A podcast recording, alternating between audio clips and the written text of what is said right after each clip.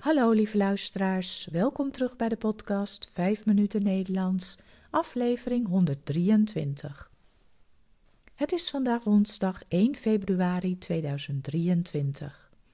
Als je de tekst van de podcast wilt lezen, kijk dan op de website petjeaf punt com slash vijf minuten Nederlands. Als je de teksten van eerdere podcasts wilt ontvangen of vragen hebt, stuur dan een e-mail naar vijf minuten n l at gmail punt com.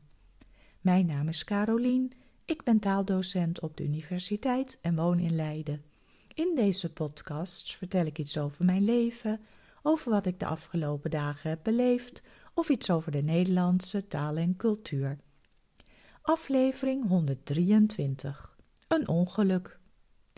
Ah, mijn neefje heeft een ongeluk gehad. We zijn allemaal heel erg geschrokken. Ik zal je er zo meer over vertellen. De woorden neef en nicht worden gebruikt voor twee soorten familieleden. Voor de kinderen van je oom en tante, maar ook voor de kinderen van je broer of zus. Je kunt dus oudere neven en nichten hebben. Zo heb ik een neef die wel tien jaar ouder is. Hij is de zoon van mijn oudste oom en tante. En ik heb ook neefjes en nichtjes die veel jonger zijn en nog op school zitten. Dit zijn de kinderen van mijn broer. Vorige week werden we gebeld door mijn broer. Zijn oudste zoon had een ongeluk gehad. Hij is zestien en had vorig jaar een scooter gekocht. Hij had een vakantiebaantje gehad en heel hard gespaard en was heel trots toen hij een scooter kon kopen. Sommigen noemen het ook wel een brommer. Met een brommer of scooter mag je maximaal vijfenveertig kilometer per uur rijden en je moet minimaal zestien jaar oud zijn. Ook moet je een speciaal brommerrijbewijs halen. Vorige week reed mijn neefje 's morgens vroeg naar school. Bij een kruispunt waar hij rechtdoor moest, was er ook een auto die plotseling linksaf sloeg en geen voorrang gaf aan de scooter. Toen lag hij dus opeens met scooter en al op straat. Gelukkig had hij een helm op. Dit is nieuw in Nederland, want tot één januari van dit jaar mocht je nog zonder helm op een scooter rijden.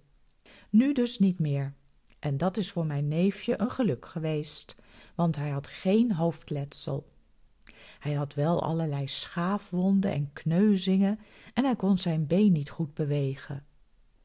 De bestuurder van de auto is meteen gestopt en heeft één één twee gebeld voor een ambulance. Het was meteen duidelijk dat de bestuurder van de auto de schuldige was. Rechtdoorgaand verkeer op dezelfde weg heeft immers altijd voorrang boven afslaand verkeer. De ambulance kwam heel snel en ze zagen al gauw dat er iets mis was met de knie van mijn neefje.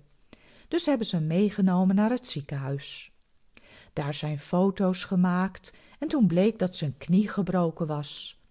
Het was een ingewikkelde breuk, dus hij moest geopereerd worden. Dit kon echter niet meteen, omdat de knie door de val helemaal opgezwollen was. Vanmorgen is hij geopereerd, terwijl ik deze podcast aan het maken ben. Ik heb dus ook nog niet gehoord of de operatie goed is gegaan. Hopelijk wel.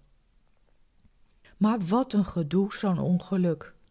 De politie is nog bij hem thuis geweest om van hem te horen hoe het ongeluk is gebeurd. En er is iemand van de verzekering gekomen om te kijken naar de scooter en of deze totaal los, we gebruiken in het Nederlands het Engelse woord hiervoor, dus of deze totaal los was of dat hij toch nog gerepareerd kon worden. En ook moest er natuurlijk van alles geregeld worden voor school.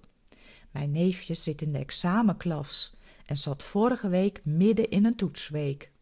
Nou, die toetsen heeft hij dus niet kunnen maken. Hij zal ze op een later tijdstip moeten inhalen. Maar het is ook belangrijk dat hij gewoon de vakken op school kan volgen. En dat hebben ze heel goed geregeld. Er is een soort robot in de klas waarmee mijn neefje contact kan maken via de computer en op deze manier kan hij alle lessen volgen. Hij vindt het nog wel een beetje lastig om zich goed te concentreren. Hopelijk gaat dat volgende week ook beter, als hij een beetje hersteld is van de operatie. We zijn natuurlijk allemaal erg geschrokken van dit voorval. Gelukkig is het nog redelijk goed afgelopen, want het had ook veel erger kunnen zijn. En we hopen dat zijn knie goed geneest en dat hij over een paar maanden weer gewoon hard kan rennen op het voetbalveld. Dit was het weer voor vandaag. Veel dank voor het luisteren. De podcast is voor iedereen gratis, maar als je de podcast wilt steunen, bijvoorbeeld met een kopje koffie, dan kan dat via de website petjeaf punt com. Ik wens jullie een hele goede week en tot de volgende keer. Dag!